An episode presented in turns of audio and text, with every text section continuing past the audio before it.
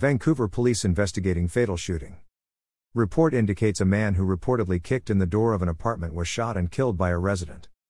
On Tuesday, December 27, at about 8:56 a.m., Vancouver police responded to the Fishers Mill apartments, located in the 1000 block of SE 160th Avenue, for the report of a disturbance with a weapon.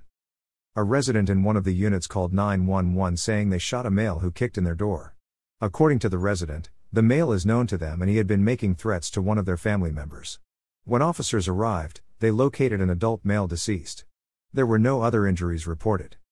The Vancouver Police Department Major Crimes Unit is continuing the investigation and no further information is releasable at this time.